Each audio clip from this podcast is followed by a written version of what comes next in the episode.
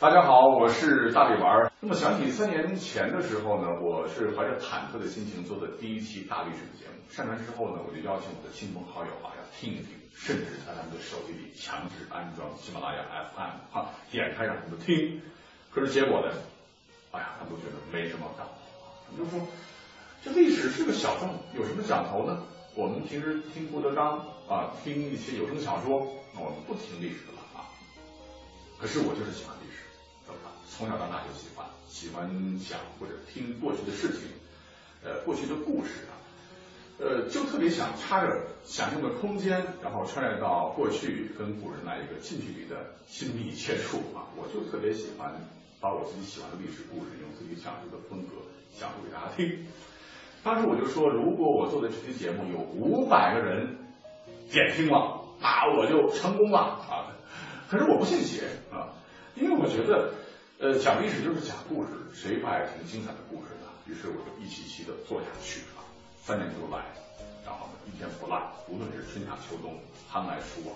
那么上两周呢，我终于做过了五百多集，点击率达到了一点八亿。其实一点八亿你觉得很牛叉吗？我觉得不啊，因为我仅仅仅是一个历史的讲述者而已啊。那么现在当然了，听友的这个留言也很多了，我也看到有一些的留言非常的犀利啊，他们说大力丸，你讲的都是什么玩意儿啊？你怎么不就按照正常的思维来讲历史呢啊？呃，其实想说的是，我从来不活在大家眼睛里，不是嘴里啊。为什么我非要按照正规的那种程序去讲历史？我为什么就不能够打破通史、计算题、国别题啊、断代史等等等等去条条框框的限制去讲历史呢？所以你看看我的节目当中从来没有什么学术性的内容，讲的内容呢全部都是老少咸宜的接地气的主题啊！我就是希望能够用我绘声绘色的讲述出来这些故事啊，改变大家对于历史的这种偏见，让更多的人喜欢历史啊，了解历史，然后分享历史。让我们一起来见证那真的要说起来，也不愿意，也不怨我们的个别听众哈。我的家人对我去做历史节目也不是很支持，因为我是成宿成宿的在单位猫着，打字啦，做节目上传啦，很少陪伴他们。他们就说：“你还不如直接去主持个婚礼更挣钱啊！为什么要做历史呢？历史有什么用？”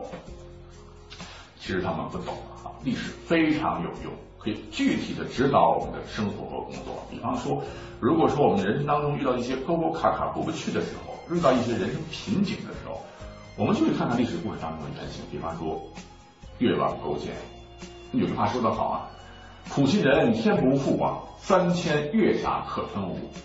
再比方说，可能有很多听友跟我一样，人到中年了，总是感觉啊，人生碌碌无为啊，蹉跎岁月啊，人生的目标在哪里啊？不妨的时候，这个时候去听一听晋文公重耳的故事，等等这些吧，是不是能够值得带给我们一些人生的思考呢？是不是能够让我们人生正能量满满的？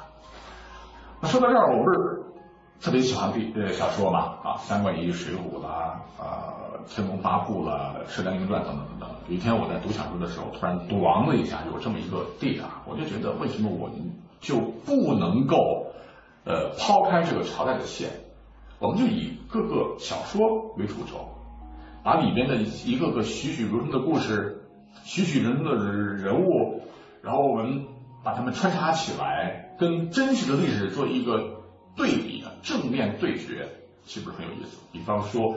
在《三国演义》当中，我们都非常熟悉的刘备啊，似乎好像是靠着哭哭，然后赢得了半壁江山的一位仁君。但是你知道吗？在真实历史上，经过大数据的统计，其实哭的最多的是奸雄白里的曹操这个故事。如果这么去讲述历史的话，你是不是觉得马上就妙趣横生了？嗯，没错啊。所以我就想要做一档不一样的历史节目哈，来奉献给大家。呃，怎么来说呢？为什么我要傻傻的去做这个事情？因为我觉得它有意义。如果说历史的话，就相当于呃我们过往的记忆。如果一个人不了解历史，就等于一个人不了解自己的过去，这是很可怕的事情。所以我希望大家呢和我一道来为历史证明，让我们一起来做这么一件有意义的事情啊。